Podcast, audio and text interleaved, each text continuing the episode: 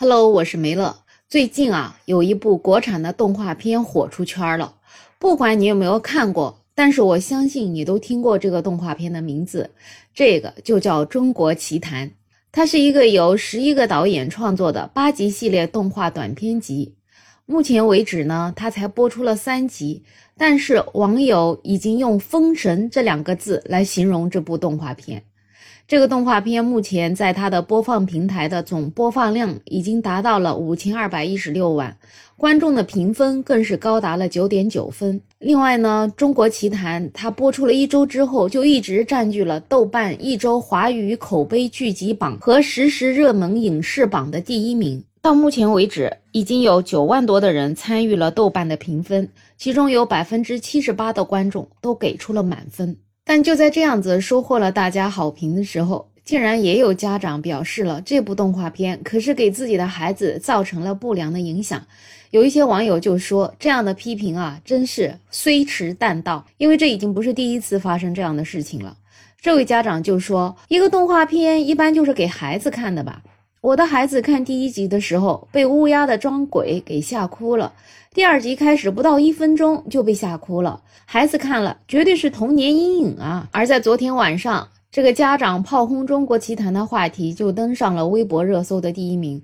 就引发了很多网友的热烈讨论。有大部分的网友就回怼了这名家长，就觉得他的观点肯定是存在着错误的。谁说动画片就一定是给孩子看的呢？这本身就是一个巨大的误解，而且你给孩子看什么东西，自己不应该要先看一下适不适合你的孩子吗？而且有的时候啊，这种所谓的孩子吓哭了，其实更多的也是家长的一种引导吧。所以有一位教育专家看到这一幕后，他也表示，就是说任何一部文学作品或者是影视作品都不可能满足所有人的口味。而像《中国奇谭》这样一部优秀的影片也是这样子，所以对于这种无理的吐槽，他觉得制作方完全可以无视。但是你觉得制作方真的能够无视吗？或者说我们目前的这种大环境真的能够允许他无视吗？其实像这样子，因为家长投诉而导致一些动画影视下架的案例，那可真是举不胜举。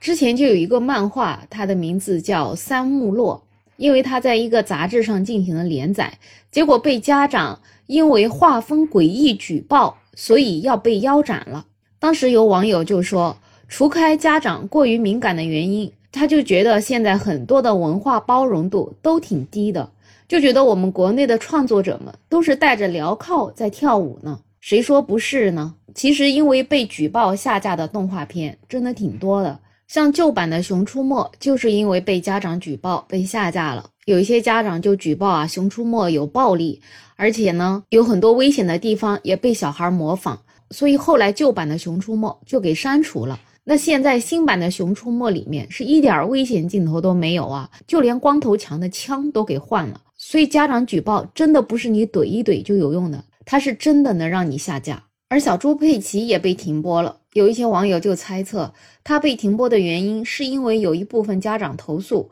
说，小孩子看了之后啊，会学猪叫，会跳泥坑，会叫他们猪爸爸、猪妈妈。如果就是真的因为这个原因导致了他的停播，那真的是让人哭笑不得。而迪迦奥特曼被下架的原因之一，也有可能就是因为有人投诉说他增长了孩子的暴力倾向，所以被举报停播了。那名侦探柯南被下架的原因，就是说柯南怎么他还早恋呢？而且里面也有很多涉及到暴力的地方，这怎么能够给小孩子看呢？还有像全职高手、像刺客伍六七这样的动画片，都获得了很多观众的好评，但是最后都因为暴力等等之类的原因被下架了。反正总而言之啊，在这个网络时代，我们很多家长啊，可能是过于敏感，他们的投诉也是越发的尖锐，越发的有个人的特点。很多普通大众比较欣赏和赞叹的作品，都被家长打上了不适合学生观看的标签。最关键呢，我们很多的平台也买他们的账，真的会因为他们的举报而去下架那些有口碑的作品。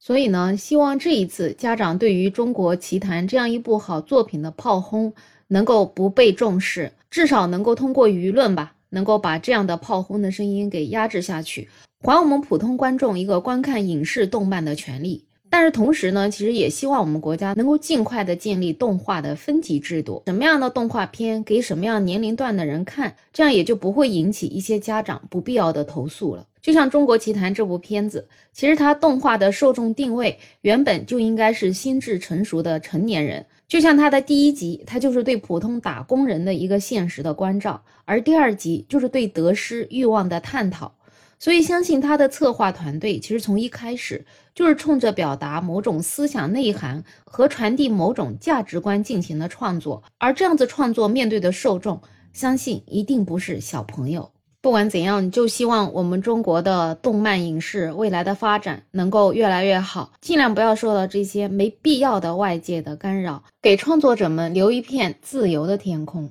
好了，本期话题就聊这么多。不知道你对家长炮轰中国奇谭有什么样的看法呢？有任何想法，欢迎在评论区留言，也欢迎订阅、点赞、收藏我的专辑。没有想法，我是梅乐，我们下期再见。